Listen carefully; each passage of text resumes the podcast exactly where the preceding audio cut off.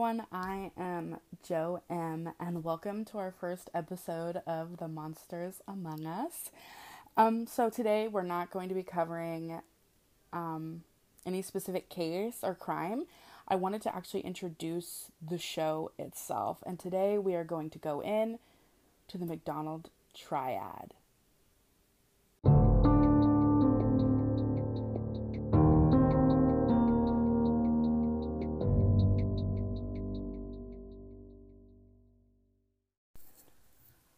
So, if you aren't familiar with Macdonald's triad, it was basically proposed by psychiatrist J. M. Macdonald in A Threat to Kill, which is a paper um, in the American Journal of Psychiatry that was published in 1963.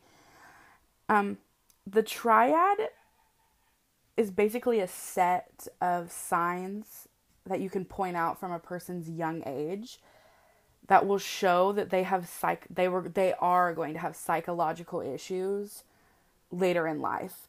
And a lot of people mistake the psychological issues with like signs of being a serial killer, but that's not exactly true. Not everybody that experiences the Macdonald triad is a serial killer, but there hasn't really been a serial killer that hasn't had all the factors of the Macdonald triad. So the basically the triad is just like a triad, three basic signs. The first one is arson.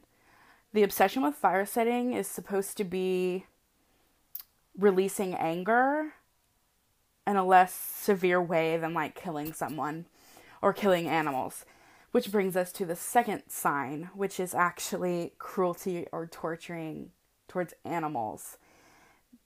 When people think of a serial killer, they most likely think, oh God, that person definitely tortured and killed animals as a child, which everybody knows. It's not like a hidden fact that that is like the first telltale sign that like something is going on in this person clearly is having some issue is like has issues um and this one is like the lesser known one at least if you're not familiar with the triad is bedwetting like and I'm not talking like normal bedwetting when you're young, you can, you know, you're five and you like wet the bed. Like everybody does that as they're younger, but as you get older and you persistently do it, it can lead to being humiliated and being embarrassed, and you start to be angered by that embarrassment. You are enraged, and it leads to violent behaviors, particularly um, sadistic behavior, homicidal behavior, and sexually abusive behavior.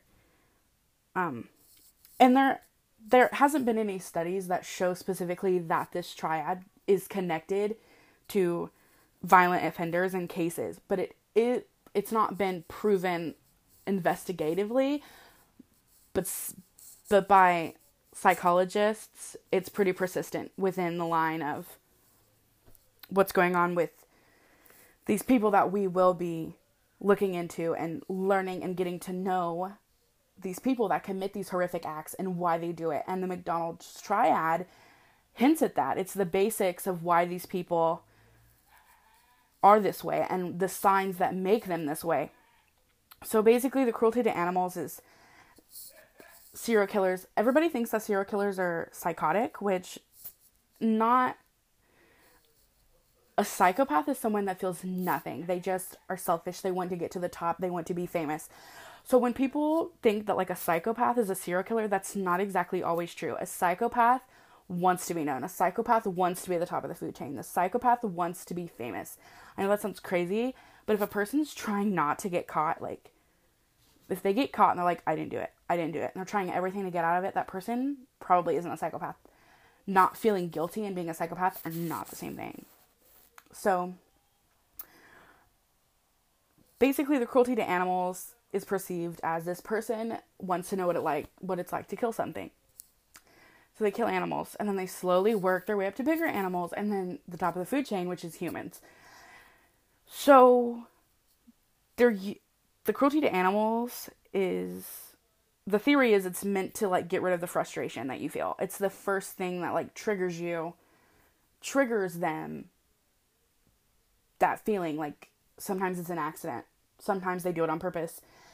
It's they want to be rid of that bent up feeling, and that's what they do. They take it out on these poor little creatures because they cannot fight back.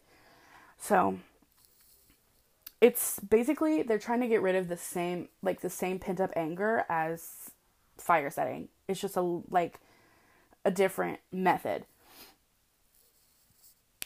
So base and it also the taking out on animals makes sense because these people are usually younger. They are powerless. Um, they're young kids.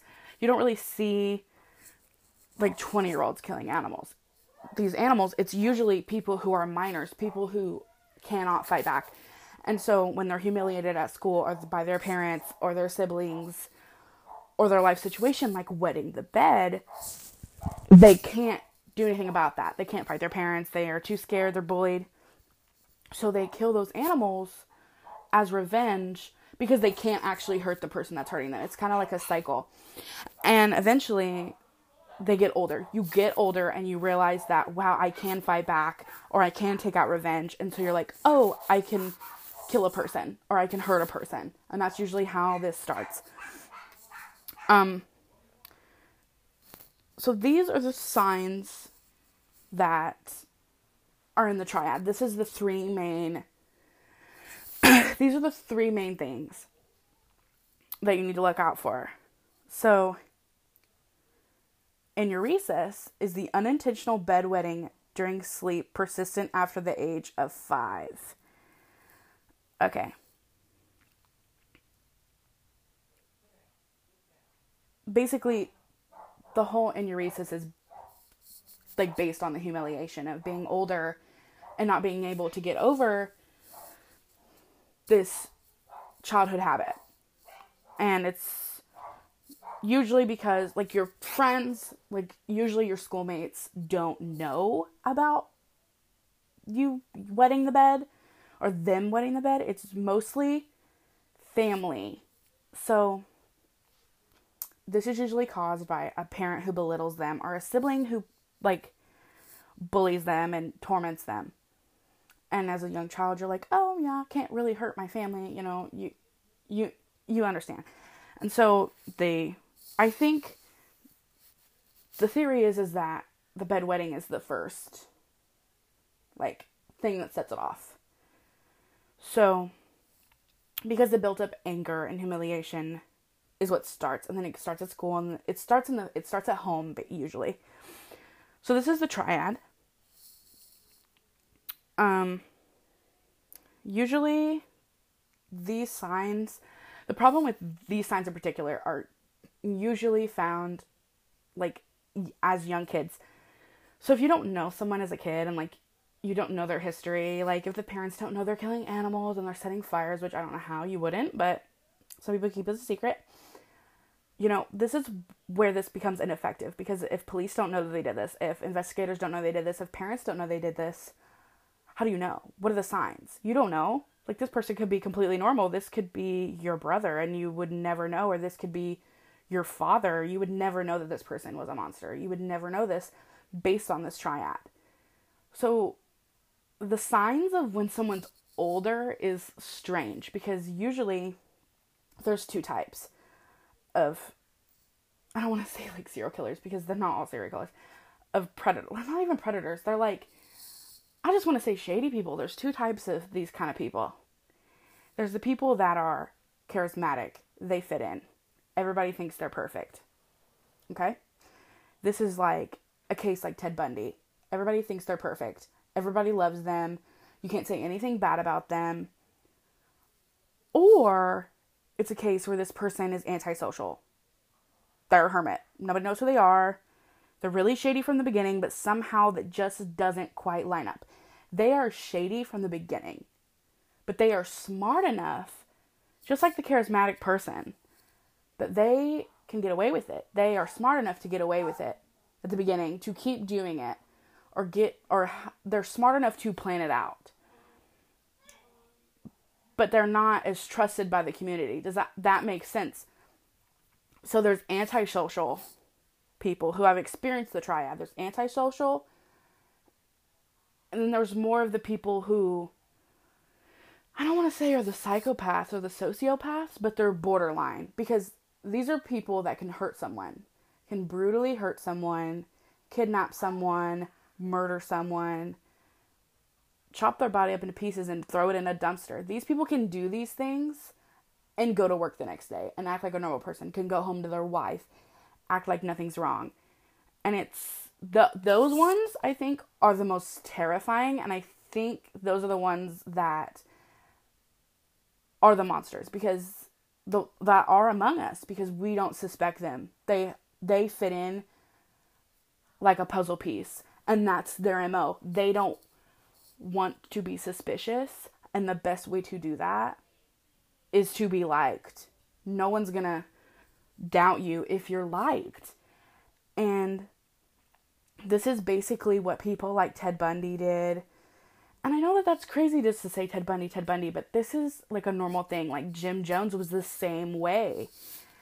Jim Jones had a whole church of people that he brainwashed just by being likable, just by being charismatic.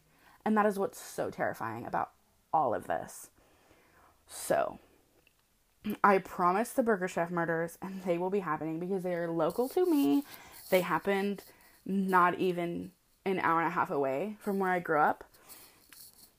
But I think I want to start. I don't know. I want to start with something that is beyond crazy. Something where, like, these people could not guess that this was this person. And I think I also want to start with something local.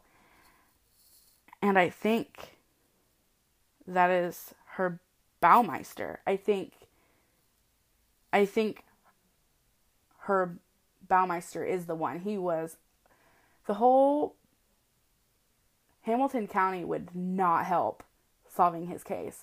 And we are going to figure that out when we dive right into that in the next episode. So, I hope you all enjoy this little tidbit. It's not long, it's not short.